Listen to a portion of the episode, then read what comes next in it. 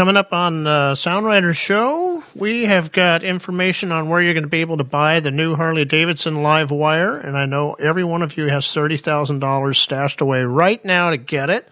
Uh, we're going to be talking about some new products on the market, everything from tires to jackets to boots to you name it. And uh, not Harley Davidson, but another motor company is coming out with an electric mountain bike. All that and more in just a moment. Support for Sound Rider and the Sound Rider Show is made possible by Skagit Power Sports. Check out the North Sound's largest selection of bikes from names like Yamaha, Kawasaki, KTM, and Suzuki. Located just off I 5 in Burlington, Skagit Power Sports also features a large selection of riding gear, apparel, and an experienced staff to help you along the way. Visit Skagit Power Sports today. This is Rob from Motofit Group. Welcome to the Sound Rider Show. Now, live from the Crow's Nest Studio in beautiful downtown Broadview, Washington, join us for the latest episode of the Sound Rider Show. A candid hour featuring the people, places, and things that make up the fabric of one of the top motorcycle riding destinations in the world. And now, here are your hosts, Tom Mehren, Garrick Roberts, and whoever else happens to drop by today. Motorcycle riders from across the Pacific Northwest and around the world, this is the February edition of the Sound Rider Show and setting hearts ablaze with the love of motorcycles and a little zest of orange. I'm sitting here with publisher, founder, chief operating officer, and so much more, Tom Mehren. And of course, I myself, Derek Roberts, the utility man and self dubbed this month editor at large. Tom, what's going on this month? This February, man. It's looking like it's going to be a good one.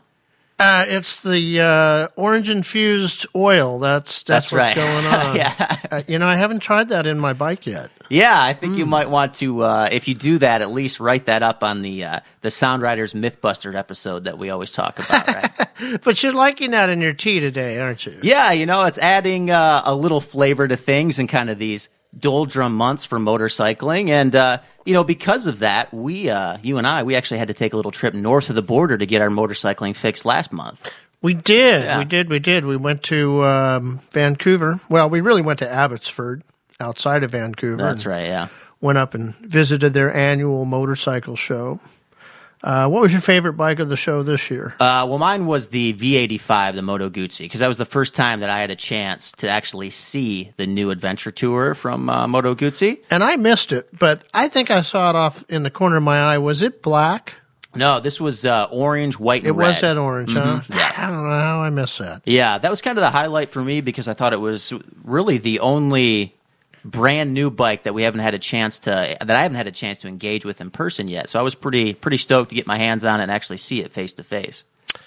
Mine was the uh, new Versys 1000 sport touring bike, all loaded up with luggage. Oh, sure, that was an orange one, right? Yeah. yeah. Yeah, and I liked that bike. I thought it was really nice looking.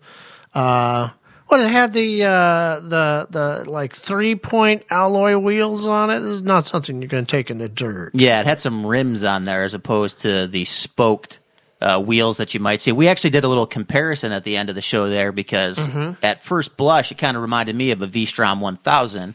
And then once we circled around, we found that uh, the Versys 1000 had two 17 inch wheels, and uh, the V-Strom. No, no, yeah, yeah, you're right. The Yeah. Versys had 17, and the V-Strom had a 18 in the back and 19 in the front. That's right. Yep. So a little bit of a different setup there, but I, I agree with you. I think that was a nice bike. Yeah, I if I had to pick a road burner bike out this year, I think that might be the one. Of the new ones, or just in Yeah, general? if somebody the said, uh, "Tom, your bikes are all just got stolen. You need to buy a new road burner bike," I think Sure. I'd go get that that uh, Versys 1000. Well, I think there's a lot of similarities there with like the NC 700X and that kind of thing. Obviously, a little more power, but I think a nice sort of all around uh, motorcycle for a lot of riders out there. I would agree with that. I, I've been really impressed just with the whole Versys lineup. You know, from the 300 up to the 1000. I think Ka- Kawasaki's done a real nice job. And I think if you ask me that question next month, you're going to get a different answer. Well, we'll ask it again. I'll make sure to do that on the uh, on the March show. but overall, um, you know, I thought it was uh, it was a worthwhile trip. Not a ton of new stuff, but considering where we're at here in the Pacific Northwest, it's nice to know that we can drive a few hours north and at least you know rely on that show at least for the last couple of years. Yeah, yeah. Um, we got another show coming up. We'll talk about on the calendar a little bit. Yeah. Let's see what Well, else. let's talk is- about the things at the Vancouver Motorcycle Show, or the one thing anyway that we were hoping to see that we didn't. yeah the the HD live wire. That's right. yeah. I thought it was going to be there. Yeah, Bummer. rumors abound, but it wasn't up there. And I guess the reports that I am getting locally here is that we're not going to see them on the floor until probably about August. Yep, that's what I read. Yeah. And uh, and you know, I wonder. Um, I think when we get to news bites, we're going to talk about who's going to have it at their store. Right.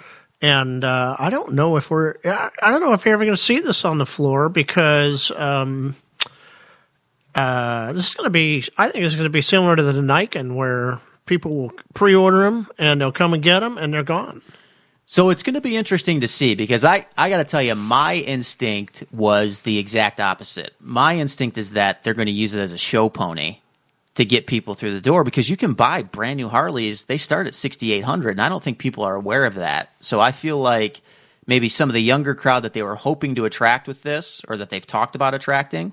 I think maybe this brings them into the floor to kind of look around, and then you realize, oh, wait a minute, I can get a Sportster for nine grand. Or, So you think if I want to buy one, that I'll have to wait 30 days for it to sit on the floor before I can come and get it? I think that's a real possibility. Huh. Yeah. I think there's that's but that's not entirely unusual, right? For a lot of high uh, uh, demand models, that sometimes happens. We're seeing that even a little bit, I think, with some of the Honda Monkeys right now.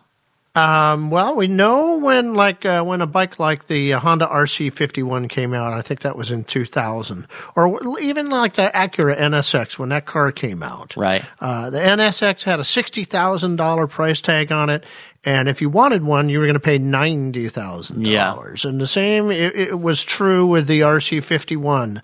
It was uh, like a twelve thousand dollar bike, and if you wanted one, you were going to pay fourteen or fifteen. Sure. So they did stay, you know, they did appear on the showroom floors for a while before they were gone. Yeah. I mean, I think that for me, that's the move that I would make if I were Harley. I'd want people to come in, take a look around, maybe buy some T-shirts, and look at the other motorcycles. Even just driven by that curiosity factor, that's what makes sense to me. So there was an article that came out in, uh, I believe it was in RideApart about the uh, the price and the range, thirty thousand dollars with a hundred and ten mile range before you had to charge it up again. Right. And uh, I, a lot of people said, oh, I would never touch one. Yeah. So uh, I, I'm I'm wondering if we got a museum piece rolling into the showrooms here in August. But uh, you kind of you, you were you were back in the motor company. What was your take on this? That's right. Yeah, I am. I'm behind uh, HD 100% on this one because, you know, first of all, do you really think that the Harley Davidson brain trust sat around and they looked at this price tag when they were setting this price and they said, "Hey, man, this is really going to set hearts afire. We're going to sell millions of these. We're going to, or we're going to sell tens of thousands of these." Everybody knew exactly what the reaction was going to be, and the whole idea here, I think, is that they're not anticipating or even looking for mass adoption of this motorcycle. They're trying to they're trying to get involved in the space, but long term, they're they're thinking, hey, this is going to be at least a ten year project before we see cultural cultural adoption of this. Even if we look at something, and everybody that is kind of taking a, a negative view of the price, everybody's always comparing it to zero. Zero, I think, made you know reports are saying maybe about two thousand motorcycles last year, and I Yeah, love worldwide. Yeah, and I love zeros. Don't Yeah. get me wrong; I think they're doing great work, but there is still that sort of cultural hurdle that they're going to have to clear. And I don't think Harley wants to be the one paving the way, installing infrastructure, uh, taking the lead on developing battery technologies. They're selling a quarter million gas powered bikes right now.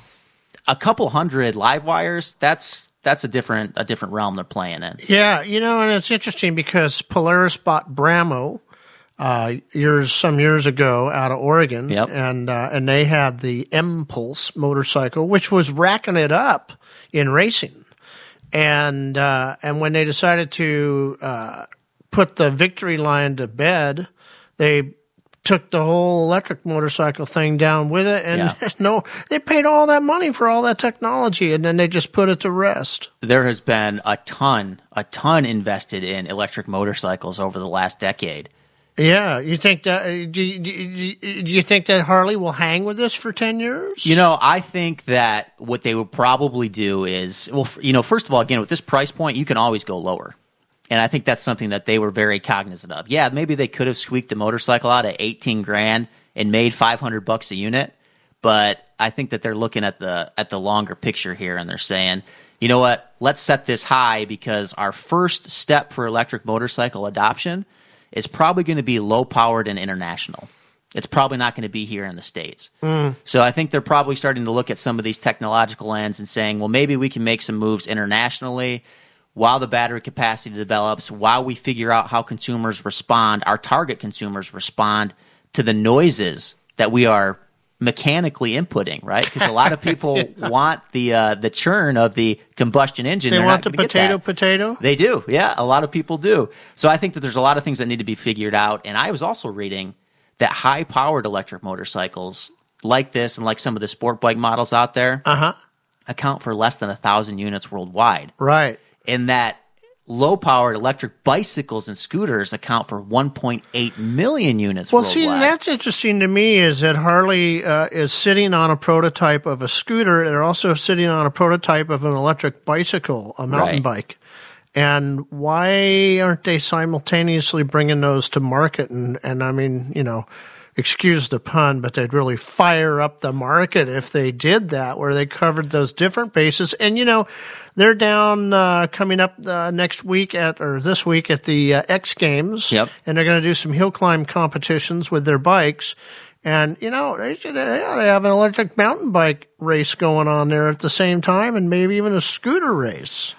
You know, again, I, I mean, I like the idea just as somebody who's interested in technology, but I feel like you you really risk alienate, alienating some of your customers if you make such a drastic move. I, I don't know if Like you can. when they like when they put the Buell line out, because they did. They alienated their Yeah. customers. They alienated their their employees. yeah, there's still a lot of uh, of resonance from that. But you know, I just I I don't have any problem with Harley's doing because I we're not going to see mass adoption. I don't think of electric motorcycles for at least a decade. As much as I, you know, I'm probably actually right on the cusp of the realistic target market for the live wire. Mm-hmm. You know, probably somebody who doesn't have kids or somebody who's an empty nester, uh, maybe on the other end.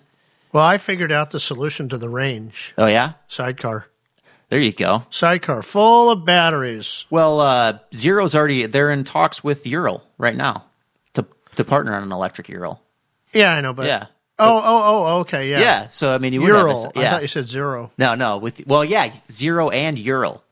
Oh, okay. So Zero technology in a Ural motorcycle. So you would be able to load up that sidecar with batteries. Yeah. But I still I don't know how far you're going to get on there. But I don't know. I think it's for me for my money.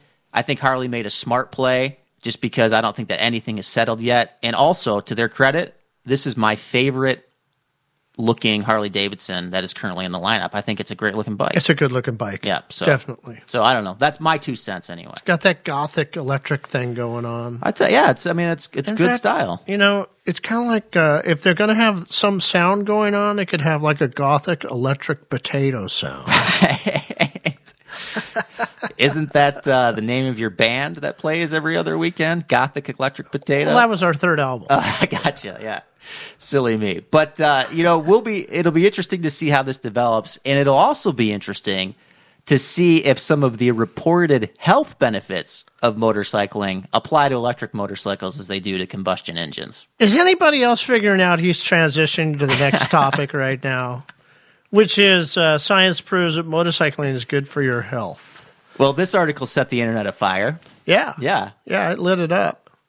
Um, God, I don't know. You know, so first thing somebody said was, "Where did they get that picture?" Because it was like some guy on a scooter with a half shell helmet, wearing shorts, looked like he was in the middle of Vietnam somewhere or something. Yeah, standing out in the wilderness. And uh, but regardless of, of who who we're talking about, I think everybody falls into category. I think most of us would agree that motorcycles make us feel healthier. Uh, they they get our attitude up a lot, and uh, it's interesting that it took a, a while for anyone to, to actually sit down and get this data put together.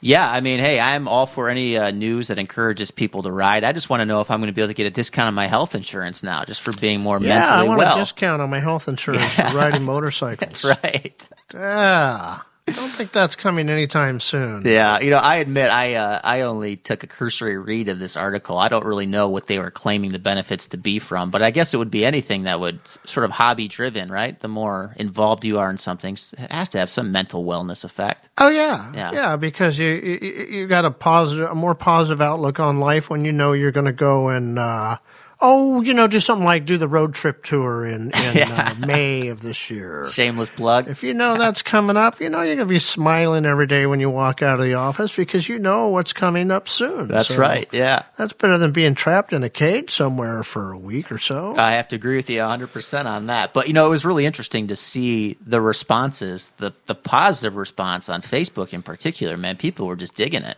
Yeah, yeah, and that, we haven't had a post that big since uh, we did the the old uh, hurricane tornado situation out on the Olympic Peninsula that happened in 1921, and we reran the article. Right. Yeah. A little history perspective. So maybe we'll rerun that someday if I think things are getting a little slow out there in social media land. Yeah. Get them jumping again.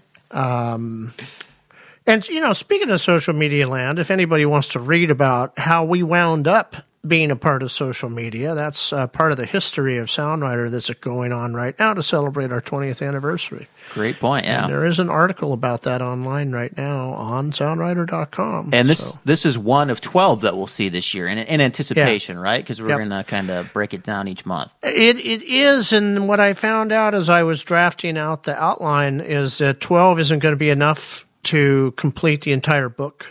Ah. So there will be a book just like we did with the tenth anniversary. Nice. But we were able to run each of those chapters over the twelve months, and this time it's it's there's more than twelve chapters in there. So That's cool, man. Yeah, twenty years though. That's a uh, that's a major accomplishment. Just you think about all the motorcycles and people that you've met along the way. It's got to be pretty incredible to look back. So I'm looking forward to reading those as they come out. all right, well we're going to take a little break, and then when we come back, we get some news bites. Support for the Sound Rider Show is provided in part by Cascade Motorcycle Safety, featuring two ranges located in Anacortes and Bellingham. Cascade Motorcycle Safety offers beginner and intermediate rider courses and is certified to test riders for their motorcycle endorsement. For more information, visit their website at Cascade Motorcycle Safety today. Hi, my name is Dan Muir uh, from Silverdale, Washington. I ride, among other bikes, an R1150 GS, and my favorite local ride is to uh, head up to Port Townsend in the afternoon just for a cup of coffee.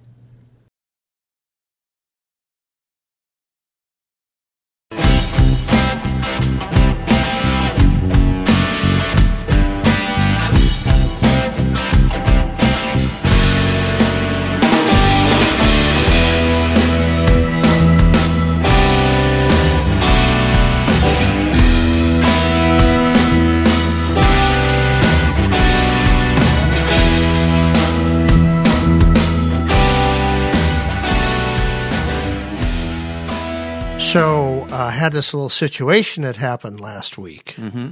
and uh, this this may be the last show Uh oh. that we record on this Surface. Ah, let everybody tablet. hang in there. Yeah. I thought we were getting some real breaking news and news bites. Well, it is. This Yeah. is breaking news for sure. Uh, what happened was I was uh, going over to Connie's house, and I had the computer in my hand and dropped it on the sidewalk. And this is the computer that's been with us since day one. That's right. 49 episodes of the Sound Rider Show, all on this little Surface Pro 3.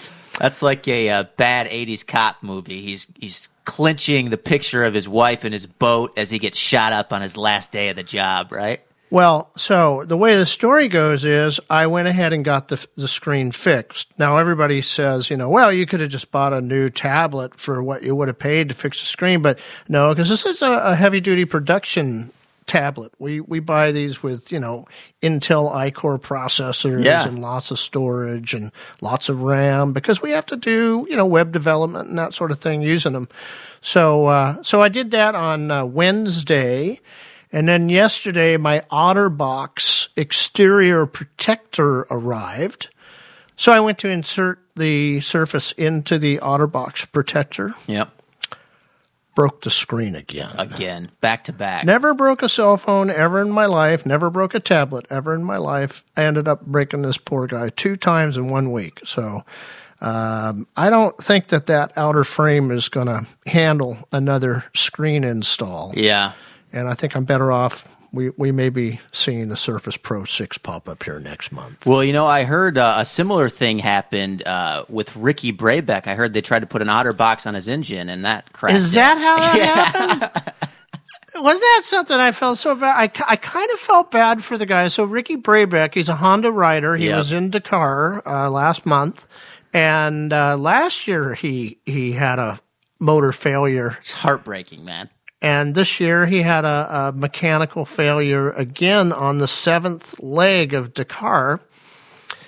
And that's what I tell you guys on Sasquatch. Quit beating the crap out of your bikes. You know, you got to make it last through the whole thing.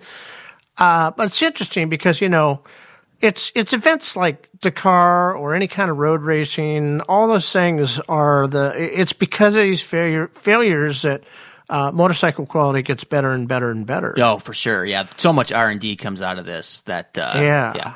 And it's it's really it's too bad because I think Ricky was leading too going into that seventh stage, right? He I believe he was. Yeah. He start, kind of came out of the gate slow the first couple of legs, and then he got up there, and then goodbye. Yeah, it's it's really unfortunate. I mean, the I guess the, you look at it in the grander scheme of things, and he's what twenty seven years old or so. So I think he's got. Oh, yeah, I he's think he's got a few shots. got another at it three to still. five years, and then he'll start jumping Caesar's Palace or something after That's that. right. So.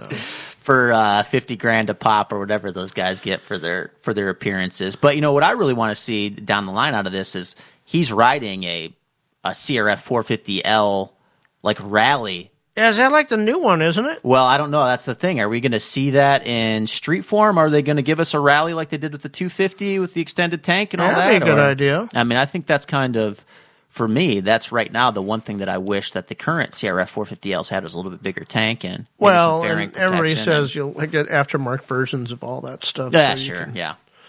But I'd like to see because I because Honda did such a nice job with the CRF 250L rally. Yeah. I'd really like to see them carry that over to the 450. Do you think with that tall windshield on there that it probably slowed it down about 10 miles an hour on the freeway? so instead of maybe going 75, you could only do 65. I don't know. I don't know. It could have the reverse effect though too, right? Because if you're just sitting up without any windscreen, you might be a little less aerodynamic. yeah. And knowing Honda, they would have run that through a wind tunnel when they did it. Yeah, that's some, another. some people don't. that's another thing for the uh, Sound Riders MythBusters show. We'll do it with and Yeah. without windscreen. um, Yeah, you know what's fun about having the Dakar happen in in uh, January and having the Baja 1000 happen in December is um, we're not really doing anything right Yeah. now. So uh, I know Whitney, Whitney Caberly was following this minute by minute. Uh, and I don't know where this gets broadcast. I'm a cable cutter, so I don't have a lot of the sports channels Sure. that are out there. But um, interesting stuff, entertaining and uh, and and you know while all this is going on, Scott Moon from Moon Motorcycles that's right. is uh, out cutting a new lease on a new location where they'll be moving the shop up to North Bend from its current location down in Issaquah. And if anybody wants to know why that's happening, I talked to Scott and he said they're tearing my building down. Well, that makes sense. Doesn't give you much room, uh, many other options. But you know that's that's great because Scott has had such tremendous success out there. I mean, I'm sure that he's gonna be able to carry that over the North Bend. Yeah, and I looked at the, where the location is. It's out on the west end of the city uh, as you drop down on the on the Highway 202 there, Right. going toward Snoqualmie. Okay. Yeah. So um, uh, won't be right when you're in town. You won't see it. You're going to have to cut down the highway to get to it.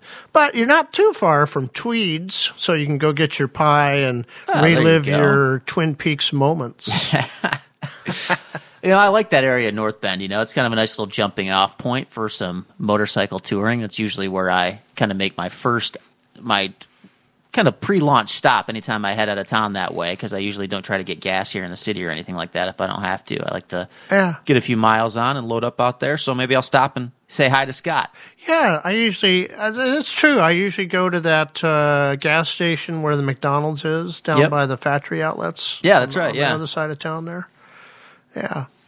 Um, hey, you know, speaking of watching things, because we're not riding a lot, um, the Mecum auctions happened, and you had one bike that you watched roll down the floor, and I had another one that I saw that uh, took quite a.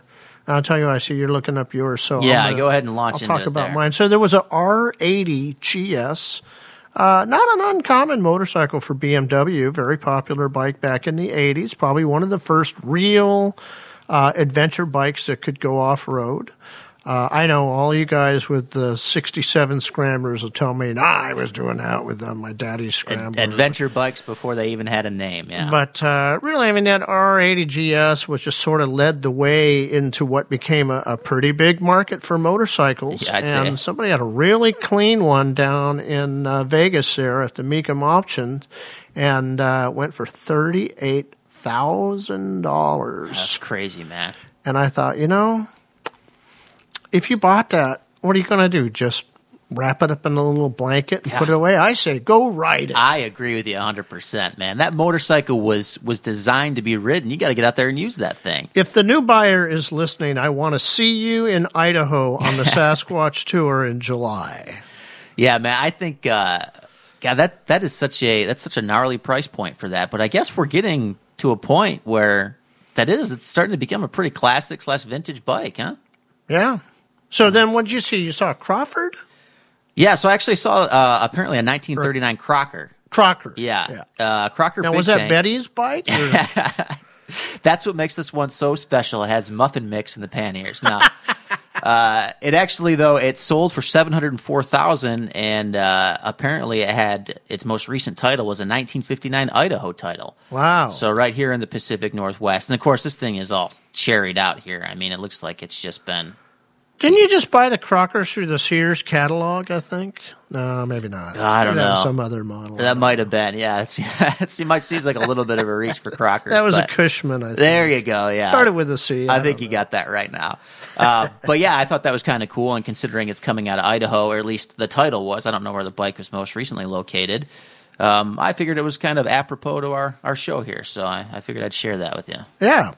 Yeah. And uh, you know, if you if, if the buyer of that bike is listening, we'd also like to see you bring it back to Idaho for the Sasquatch tour in July. Yeah, I would love nothing more than to see this uh, 1939 three quarter of a million dollar motorcycle on the Sasquatch tour. That's, sure. right. Yeah.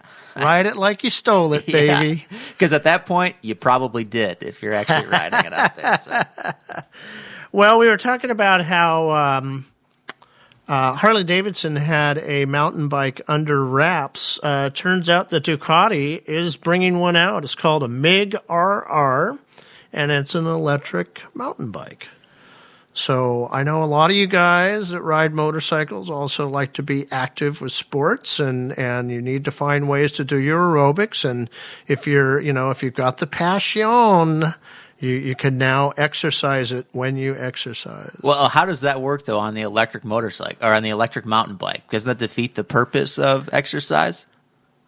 Uh, no, actually, No? most most electric bikes, including the one that I own and the one that I know that Aprilia had put out there, just basically they assist, but you still have to do a bit of work to get them going I and gotcha. moving. So It's not like you just grab the throttle and go, because you'll just the battery will wear out way fast if you do that. But uh, but having it uh, assist you is the awesome part of it because I go up to the top of Queen Anne here in Seattle now, Okay. and I would I would. You know, old man like me would just die trying to ride a bicycle without that electric assist. All right, I got you. Uh, it sounds to me though like if you're going to use it for fitness, you have to ride twice as far to get half as many benefits. Well, I'm riding that, you know, riding my electrical bike a lot further than I would ride a normal bike. Yeah, definitely. Yeah. It'd take me 30 minutes to get to the top of Queen Anne from where I am. Uh, it would take me an hour maybe to do that on a regular bicycle. Okay. And then I'd be dead somewhere around Fremont Bridge or something. I don't know. Uh, uh, another cool bike that was just dolled up. Um, the folks at Southbound Honda took a Grom and dressed it up as I, I guess they're calling it their their 2020 entry for the Dakar. yeah, so they got the knobby tires on there and uh, Trick exhaust system, special graphics. all on a Grom there, which looks pretty cool. I'm going to make a note to share that to the Facebook page. So by the time you hear this, you can go to our Facebook feed or or even our uh, news bites and and uh, see that bike. Yeah, but you know, all in all, all jokes aside, this is actually a pretty good looking Grom with the knobby tires on there, everything. I, uh, I can see if you live on a dirt road or out in the country, you could probably have some fun on that thing. Be a nice little commuter. Yeah, Yeah, be a monkey on a monkey bike. that's right. Uh, let's see. Okay, uh, you did some homework, and you know where the HD Live Wire will come out because it's not coming at all the dealers. So you want to call them out here? yeah, definitely. So here in the uh, Pacific Northwest, we're going this will be in August, right? Yeah, in August we're supposed to see the live wire actually on showrooms floors. So uh, we've got uh, Emerald City in Lynnwood, East Side Harley Davidson, which will be over in Bellevue, of course. Uh, the newly renamed Jet City down in Renton, uh, Destination HD, which is the uh, Fife slash Tacoma location.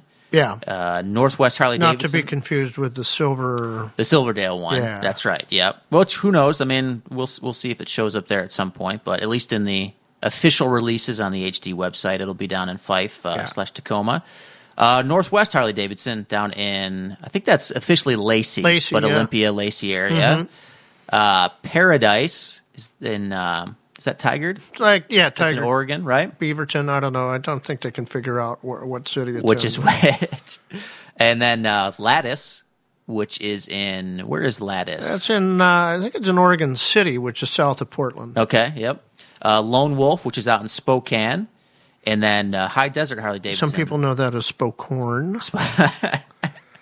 is that politically correct to say that Spokane? I don't think so. I don't think so I'll either. probably get in trouble for that. Edit it out. And if you continue to head east, you can find it at High Desert Harley Davidson in Meridian, Idaho.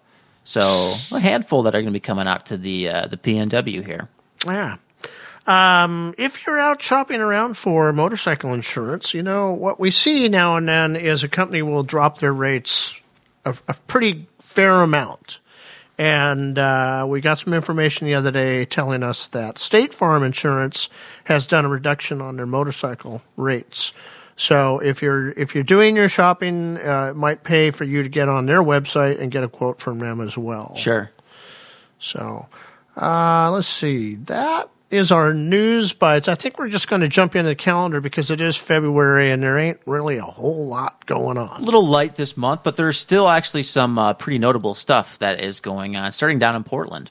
So, down in Portland on uh, the weekend of February 10th, we will have the One Moto show happening. We talked a little bit about it last month. This is their 10th year. Yeah. Uh, should have some, some pretty trick stuff in there. They got Indian as their sponsor now. Uh, always have some very cool one offs down there. Yeah, that's I mean that's a major achievement getting uh, Indian to sponsor that in 10 years too is pretty incredible when you I look think- back. I think Southbound should take that little Grom down there. Yeah. So they told me that Grom is uh, available for anybody to see until somebody buys it. Nice. I like that. Uh, on the 16th, we got ice racing at the Angel of the Winds. Arena. Arena Yeah, so that's Everett. again as I think we clarified in the last show that will not be the casino, but No. the former Xfinity Arena in Everett there. So, yeah, go check them out or get your studs installed and uh, sign up. Get Yeah. down there on the ice, right? Uh, and you know, I uh, speaking of, of studs, they sell them at Skagit Power Sports, and Skagit Power Sports is having their eighth annual swap meet on the 23rd. Uh, the event goes from 10 a.m. until 3 p.m. Uh, if you want to get a table, it's $15 per table, and your setup is about an hour before. I think it's at 9 o'clock. Uh, all the details are on their Facebook page and we'll get a link on the calendar out to that as well. Um, and then coming up in March will be the Spokane try. What do they call it? The inner. Yeah, the Inland the Inland, Motorcycle. North, Inland Northwest Motorcycle Show and Sale. That's right. yeah, that's right. is the official title there. So that'll be happening in, in Spokane, not Spokane. okay? Right. Uh, in in March, and doggone it, that about does it for the calendar. Yeah. So other than that, I'm sure there's a few pockets of uh, local events in there. So you know, always check in with your dealers because they're you know chili cook-offs and things like that pop up sometimes last minute. And if you're looking for a way to get out and kind of enjoy the world of motorcycling here in February, there's there's still some opportunities to do it. Taking advantage of this drastic, horrific weather we've been having. Yeah, you know, it's been uh, it's been pretty mild. Yeah, it sure has. You know, we've had a couple of rainy stretches, but overall, it's been a pretty mild winter with not a lot of snow. I think winter came on about like just what January fourth, and it was going on the fifth, right? Well, hey, let's hope that uh, you know, as long as it stays forest fire free, I will take mild all the way would the like summertime. Yeah. All right, we're going to take a little break. When we come back, we're going to be talking about some new products that are hitting the market for 2019. Support for Sound Rider and the Sound Rider Show is made possible by The Rally in the Gorge. Are you ready to go beyond the main roads? Since 2003, the Rally in the Gorge has introduced riders intimately to the awesome secondary and tertiary roads in the Columbia River Gorge National Scenic Area. With programs for dual sport, adventure, sport touring, and sport bike enthusiasts, this is the rally you'll want to return to again and again. For more information, visit soundrider.com slash rally. Hi, this is Ian. I live in Seattle. I ride a Kawasaki Versys, and this summer I'm going to be riding off road in the Oregon desert. Hi, this is Scott from Orion Americas, and you're listening to the Sound Rider Show.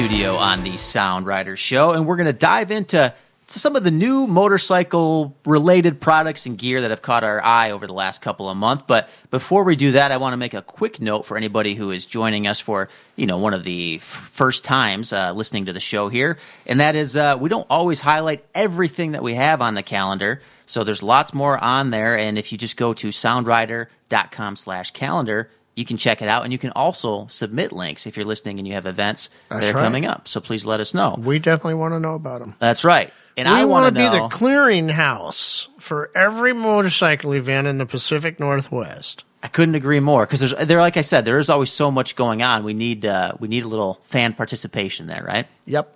so here's what i want to know tom Yeah. uh, new products that have caught your eye in the last couple of months why don't you give me your first thing on the list First one is the new ADV tire from Michelin. It's called the Anakee. And uh, it's an 8020 ADV tire. It's going to be standard on the new R1250 GS, which came out in November, December. So you may have already seen this tire. that's true but now it is available from your dealer whether you own a BMW or not. Um, you know, the, the thing about tires is the, the the technology has just been coming along, and and new things are happening. When the tires that you liked twenty years ago are bogus now. You know, this is way better technology. Well, yeah, you look back at just kind of the advancements, and I think tires are one of those things that really get overlooked as far as you know technological progress is concerned. Mm-hmm. But it makes a big difference uh, as far as your traction, especially riding here in the Northwest, trying to go year round. A good set of tires can really, really make a difference. So what they talk about at, at Michelin is that this has some sort of new silica thread compounds, which is supposed to aid in traction. Okay, Uh, I'm not sure. I, I, somebody get a pair of these and try them out and let us know how they work. Because uh, silica, I thought was glass, interesting. but Well, it could be. I guess I, I don't know. We'd have to look into that more. maybe it's just sand before it's glass. Well, I'll take this opportunity to let Michelin know that uh, we are accepting sponsorships. So if they'd like to send us a few, and uh, you know, and Derek will send you his rim sizes if you want That's to. right. I'd, la- I'd be happy to test these out. But uh, always interesting to see, and uh, you know, I, I'm digging the new R1250 GS too. I think that looks like a pretty, a pretty gnarly ride. Yeah, and I'm seeing them around town. People are buying them. Oh yeah, for sure, for sure. All right, you got uh, a new jacket from the folks at Revit. You want to talk about? Yeah, actually, I think this would be probably a pretty good jacket on that uh, 1250 GS. Uh, the Livingston jacket is uh, a touring jacket, which is kind of in the. I don't know. I say Revit has really been one of the leaders, anyway, of coming out with gear that kind of crosses that city to technical aspect a little bit. And uh, this is one of their newest jackets. It's got you know detachable thermal liner, Hydratex G liner. Uh, it's got places for protection, shoulders, back, and all that kind of stuff, and just really great style for a guy like me, uh, in particular, who really values kind of the appearance of their motorcycle gear, but still wants that technical um, availability. I do like the way their gear looks, and I always wonder if I bought some, would it make me look 10 pounds lighter? I think it'd make you look uh, 10 pounds lighter and 10 pounds smarter. How about that? Oh, I, I didn't know we rated smartness by pounds, but okay. Now Um, we do. But yeah, I mean, I'm a fan of uh, of the Revit collection, and I think that this looks like a jacket that uh, I might pursue coming up here in the in the spring season. So if you're listening, Revit, Derek will send you his jacket size. That's right. Again, sponsorships. Uh, feel free to send them our way. That's right. Yeah. Um, all right. Well, speaking of jackets, Olympia has a new one out, so I guess we should have like the side by side test coming up soon. There we go. This is called the Olympia Richmond. And uh, there's quite a bit in the ad in terms of them talking about what type of armor is in there, and it's got YKK zippers, but there's nothing in the ad about waterproof. Is it waterproof? So Which is interesting, and we kind of had a little discussion off air. Was I'm not familiar. Does Olympia? Um, I guess they must. Do they make anything that's not waterproof? I well, I'm sure they'd probably make some mesh jackets. No, that's true. Yeah. But usually, if you're going to have something be waterproof, you tag that somewhere in the ad, whether it's Gore-Tex or your own creation. But uh, I didn't see anything in that ad that, that led me to believe that it was waterproof. So if you're thinking of looking at jackets, you got to be watching for that when you check these jackets out. Make sure they are actually waterproof. Yeah, no, I mean, I think that's a good point. And we always like to note the subtle difference between water resistance and waterproof, right?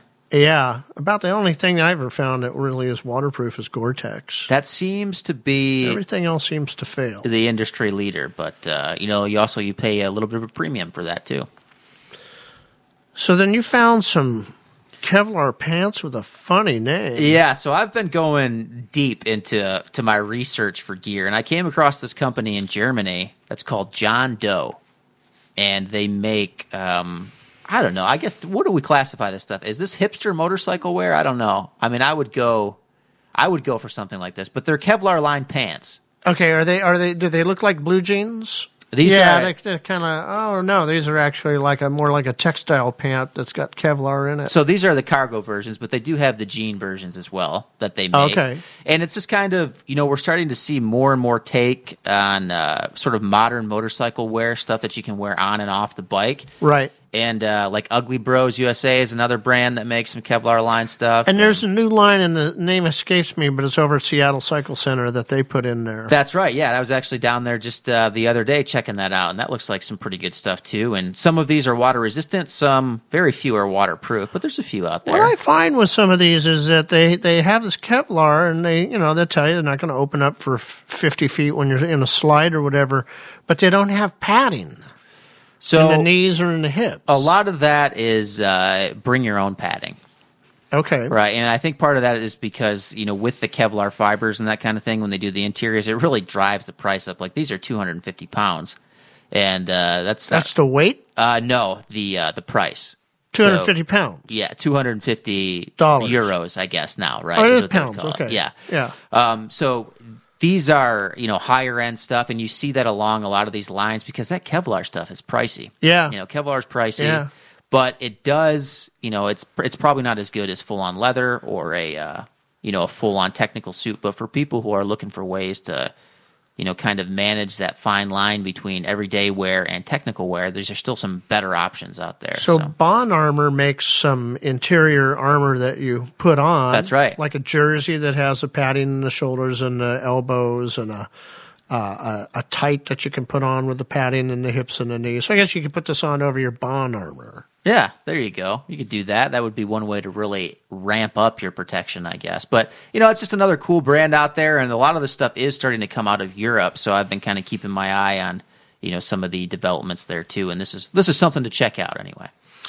Um, well, this I've never seen anything like this before. This is a uh, a blinker system you can buy. It's LED. It's made by a company called Wiser Tech, and um, or Wiser, and they're called Ultrabrights two in one LED blinker upgrades. The front blinkers operate in an amber mode when you turn the blinker on. Otherwise, they go to a solid white as a secondary set of white LEDs. Oh, that's a good idea. Kind of cool. And then Yeah. for the rear, you get the amber mode for when you're doing the blinkies, and you get a red when you go and put your your foot brake on, Nice. or or well, probably your handbrake too. But right. um, kind of interesting that they've got that technology. I haven't actually seen this personally in action. I'd be interested in seeing it. Maybe we'll get Cody to go get a set of these. There you go. Have them test them out. Well, you know, it is interesting because although the the research on causes of accidents and that kind of thing in motorcycling is is so all over the place, the one thing that does pop up again and again is that visibility can make a real impact. So it makes you wonder with that secondary light source if that is one of those things that can just help uh, help protect you from four wheel drivers out there. You know, um, there's there's good extra lighting, and then there's just extra lighting that is so annoying to the oncoming driver Sure. because it's so ultra bright. And I was getting some lighting for my bicycle one day at the bike shop, and I said to the guy, "Hey, how about this one?" He goes, "Don't do that. You'll just tick everybody off around you. It's way more light than you're ever going to need, Right. and and uh, you probably cause an accident if you turn that on." Well, it's a good point because you do have to walk that fine line. It's kind of like when someone's driving at you with their brights on, right? It becomes more of a distraction than than anything else. So, But you know, with all this LED stuff that's on the market now, um, you've got a, a bike that has a, you know a low wattage Yeah. rating on uh, electrical system. Uh, if you convert the whole bike out to LED, then it may have enough wattage available for you to run a set of gloves or a jacket, where you couldn't do that before. that's true. I might have to just look at it like a lithium battery or something like that too, right? To give me Maybe a sidecar. put a hack on the DR350. That would be something. So, uh, some new boots from Alpinestar that you found. Yeah, so I think uh, that these came out uh, probably actually about a year ago or so. But you know, I always, again, you know, I hate to keep harping on the fact that I, I, I always look for sort of a, a fine line between appearance and and technical uh, capabilities here. And these boots kind of caught my eye because they look pretty sharp. They're just a brown leather boot, but uh, they're reinforced and they're also waterproof. And And what's uh, the name? Uh, so these are the Alpinestars Firm Dry Star boot Okay. and uh, they look pretty good, you know. And um, there's something that I am definitely considering again in the springtime here, making an effort to purchase because uh, I think you know something like this would uh, really kind of enhance my my protection on the road here. And yeah, they're a little over 200 bucks, but the way that they You look, got those and- old Mother Hubbard military boots you wear now. Well, they've served me okay so far. Yeah, like they're actually Timberlands, but uh, Um, you know, I'll I'll speak from experience. I've had really good experience with the Alpinestar products. Yeah. I like the new stuff that's coming out. Just like we were talking about the st- how stylish the Revit is, Of course. and and that whole DryStar line that Alpinestar has been been working with. Uh, some really nice stuff in that line, and I'd I'd take those boots in a half a second if I need a new set. yeah, for sure. I think that's uh, I think it's a good recommendation. So you you I wear ten and a half. What do you wear? Because uh, whoever's listening here from Alpinestar, is They're gonna want to send us some. Yeah, send us two Usually pair. About, yeah, about a ten or a ten and a half myself. So And they really should because the next the next product we're going to talk about is one of my picks is that Sidi redid their whole whole line of boots. no kidding. And they've got eight new models and they're all done with Gore-Tex. So Wow. they're all watertight. which is obviously very important, especially here in the Pacific Northwest. Have you ever owned a pair of uh, Sidi boots? I have. Okay. And what were your what was your previous experience I like? went back to the Alpinestars. okay, so maybe this with the Gore-Tex is the I seem to get a longer uh, lifespan out of the soles of the Alpinestars. okay. That's that's what went fast on the Sidis for me. But I know, you know, equally in the stores they sell about equally, and some people don't care about making their boot last for five years or not. you Right. know, but But at the time too, you were doing all that flat track racing, right? So you were really putting that foot out there. and- well, I didn't. The, the the rear brake on the motorcycle was broken, so I was Ah, having to just- put my yeah. feet down every time I had to stop. doing the Flintstones thing. So. and then I went. I burned through the hot shoe after about six miles of that, and ah, that's dangerous there. more more boots in the news. More this one's a little bit different, though. Yeah, this is a little bit different. And so one of the things that I like to do on my motorcycle is actually, you know, ride to places. And when I'm out touring too, is I actually I like to do some backpacking. I like to do some day hiking. And that can be a little tricky when you've got, you know, motorcycle boots and you've got all your gear and everything. It's like, where do you put an ancillary pair of shoes if you're trying to pack light? So I started looking around, and lately, you know, minimalist footwear has become sort of a big trend. Like it started in sort of like the paleo movement, and now you've got you know CrossFitters and all that kind of stuff. But they've had like the five finger sort of Vibram ones, right, that fit around your toe and that Oh, kind yeah. of stuff. Uh, uh, they have a paleo movement that has to do with your feet and your boots. It's all kind of wired. do they have like a, a, a keto uh, version keto? of the shoes? yeah, too? a keto version. Well, they're all they're all kind of South Beach version. they're all kind of related, and I think I think the thread that ties them together is discretionary or disposable income. But maybe that's for another observation there. But anyway, these guys, Lems, they make some minimalist footwear. Uh, that packs super small, and the idea is supposed to be for health benefits. But I started looking at this and thinking, you know what? That might make a good second pair of shoes for the motorcycle because I might have some heavy duty Alpinestar boots on, and then uh, you know I might ride to the trailhead and might want to swap something out that I can actually hike eight or ten yeah, miles. in. and hiking. That's right. Yeah. love it. And so you can kind of see here. I- Well, you can't see it listening, but uh, I'm going to show Tom here a little bit the way that these kind of compress, Oh yeah, and they get super small, but they're still an actual. they don't look like they have a uh, because they're they are as flexible as they are. They don't have as much support around the ankles as I'm looking at the picture. You can look this up online. That's right, and that's true. That is true. called the Lems. Yeah, L E M S. Yep, and uh, but that's actually that's actually intended that way, and that's sort of part of this uh, natural feet movement is that lighter weight and uh, lower support when you're out walking around. Not only does it strengthen your feet and your ankles, but it actually returns you to more natural movement, which some studies are starting to show all of this support and all of these heavy duty shoes that we've worn for the last 20, 30 years are actually having the opposite effect on your feet. You know the screen's broken on your brand new phone. Uh, yes, I do know that. Yeah. You must have been a- hanging around me too long. it's affecting the entire studio here. So All right. Uh, well, last one here. This is not a new product, but it's not one you'll find very easily. You're not going to find this in a motorcycle shop. Um, if you want to buy it online, you're going to pay shipping because it's got to go ground. Uh, this is called ACF 50, and it's uh, it comes out of the aircraft industry, and it's kind of like a, a hyper WD 40 mixture. gotcha. Got a little little uh, um, mineral oil in it. It's got some uh, what is it, naphtha, I think. But uh, I started doing some testing with it, and it it does some stuff really well. It's not something I would put onto an O-ring sealed chain Okay. because like WD 40, uh, the petroleum distillates can get in there and eat up that seal on the O ring. Sure. And that's what you don't want to have happen. So, just like you wouldn't spray an O ring chain with WD 40, you don't want to put this on a chain. But it is very good at coating things. So, like if you're going to store your bike for a while, you could coat all your metal with it. That way, when the neighborhood cats come and pee on your spokes or whatever, uh, you got a coating on there to protect them from any of that nasty cat pee. Is that a problem here at the studio? Is It that something I should be aware of? yeah. Oh man.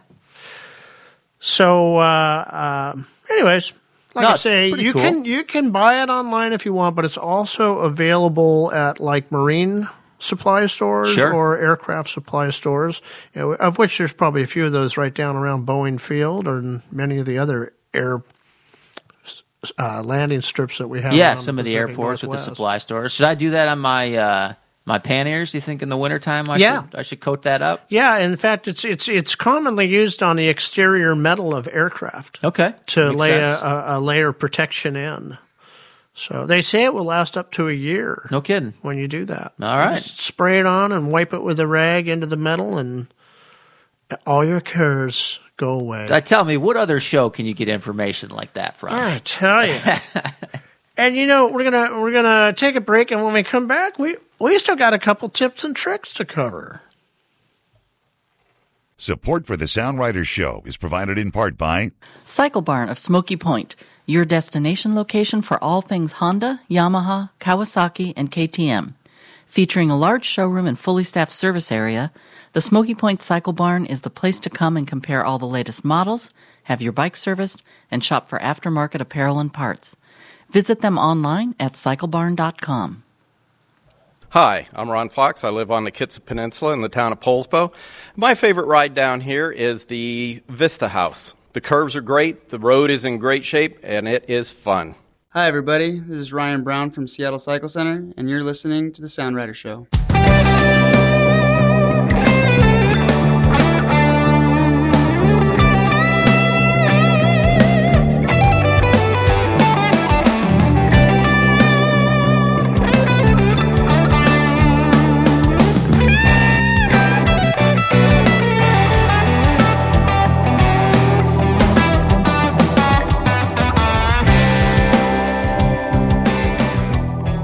Rolling on into the closing segment here on the February show.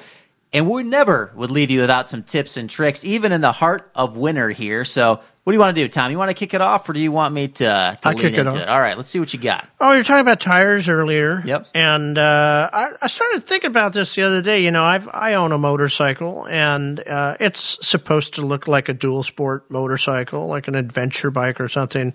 Uh, so you know, your question: Is it really a, a dual sport or an adventure bike, or is this bike more suited for the street? Sure. And I've I've come up with a way to figure that out. When the manufacturer uh, does a photo shoot with the bike, if the bike, first of all, if the bike doesn't have spokes, don't be taking that thing off road too Fair much point, yeah. because you just it's That's a rim job those rims don't yeah. like that. Yeah. But secondly, if they show the bike with street tires on it, that's a street bike. It's a street bike. Yeah. Yeah.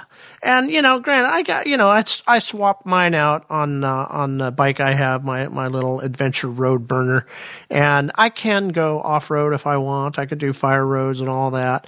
Uh, and I basically would do that if I want a shortcut or I know there's just a, a little segment I want to venture onto. But in terms of going out for a week on on one of our tours on Sasquatch, no, I'm not Yeah. going to do that with that bike. So uh, when you see the bike advertised with street tires, that's what we call advertised as is. Right. So I shouldn't uh, look for some 50-50s to put on my new Hayabusa that I've got on. Uh, No, and and, order. and and you know I don't want to I don't want to turn the show into an adventure motorcycle show. If you're a cruiser owner and you see a cruiser bike that's advertised with knobby tires, somebody's full of crap. Although, don't we see down at the rally in the gorge uh, usually just about every year a Harley that's uh, that's true. with that? Yeah, We do, Yeah, yeah. and I think he does. He, he rides that in some pretty gnarly places. Well, he's working on that. Yeah. That's his life project. Uh, that's his life project. Yeah, I think overall, though, a, a good guiding light to look at the uh, the pamphlet there in the dealership, and if it shows it with street tires, you should probably stick with that, Yep. or buy two motorcycles. Hey, now you're starting to talk. In Right. fact, buy two of mine because I want to go from three from five to three. So There you go. So my tip this month, I've been uh, visiting a lot of dealers lately, and just through that process, you know, I've noticed there's been a lot of good deals on helmets and that kind of thing. So I've just kind of tried a few on and kind of looked at like some of the fit compared to the helmets that I have, and a you realize that there is a lot of variability in kind of the subtle comfort and fit from helmet brand to helmet brand. yeah, So, as a starting point, um, it might be good to try on a few of these just to see if that helmet that you've had for three or four years is still one that fits appropriately, or if it's as comfortable as something else out there. Because there's a lot of great deals to be had. and the chances are, if you go to a dealer that's well stocked, uh, right now, like you said, there's some good deals, Yeah. and there is, and and some of the deals that are happening in retail right now are better than what I'm seeing online. Yes. So if you're gonna go and put these helmets on your head, don't don't don't set your sights on leaving the store and not buying the helmet there. Right. Go ahead and buy it there and tell the guy if you if you wanted to price match a lot of them will but i think some of them are out there less than what you find them on the internet right now I couldn't agree more. And it's also kind of segues. It's a good time if you're going to need some service done on your bike. Still, winter service rates are in effect. So you can kind of kill two birds with one stone. You can True. save a lot of money, get a discount on a helmet, and then apply that savings to the helmet, and bam, yeah you got yourself a new helmet. and we're seeing uh, dealers are getting their inventories in right now on tires for spring Yep. so if you think you need to get some tires take advantage of those winter rates and they'll probably have them on the shelf for you Yeah, great point. you know the nice thing about buying tires at a dealer is you can see the date codes Yes. You So buy them know. online, they don't show you the date code. You don't have find any out you bought a two-year-old tire. That's right. And you put that thing on for a year, and next thing you know, you got to the garage and it's cracking. Yep. Yep. Yep. Kind of Uh, like your phone screen there. Kind huh? of like my phone screen. Yeah, maybe that's what happened to this. It's a three-year-old phone. I got to take that back. Um, but also along with that, you know, looking at helmets, I also realized that going back to my helmet that I own, you know what? Face shield's get a little worn out. Oh yeah. So that's a good thing in the wintertime to kind of do a thorough inspection of your face shield because some of that stuff may bu- uh, buff out, but you also just might need a new face shield. So you got to kind of take that into consideration there and make sure it's ready to go. I like to clean my face shield once a year. This is the time I'm going to clean do it once a year. Good for you. I put some of that. Uh, what is that? That The- the the- ACF 50 on Oh there. yeah, it. Yeah, it's all. that'll eat you it up real good. That's right, yeah. petroleum distillates in it. Somebody will tell you, "Oh, that stuff's really great Oh, because then great, the man. flies don't stick to it." And blah blah blah. And it's like wrong on a face shield. and I feel faster just because I know they use it on aircrafts. But yeah, you know, a couple of things to consider around the helmets there. So that's my tip of the month. All righty. Well, that brings us to the end of the show here. And uh, glad you rode along with us for the whole ride here. We're going to be back next month with more information and more events, more news bites, more tips and tricks. It's just jam packed full of good stuff, moto wise. It's always something. We'll see you in March on the Sound Rider Show.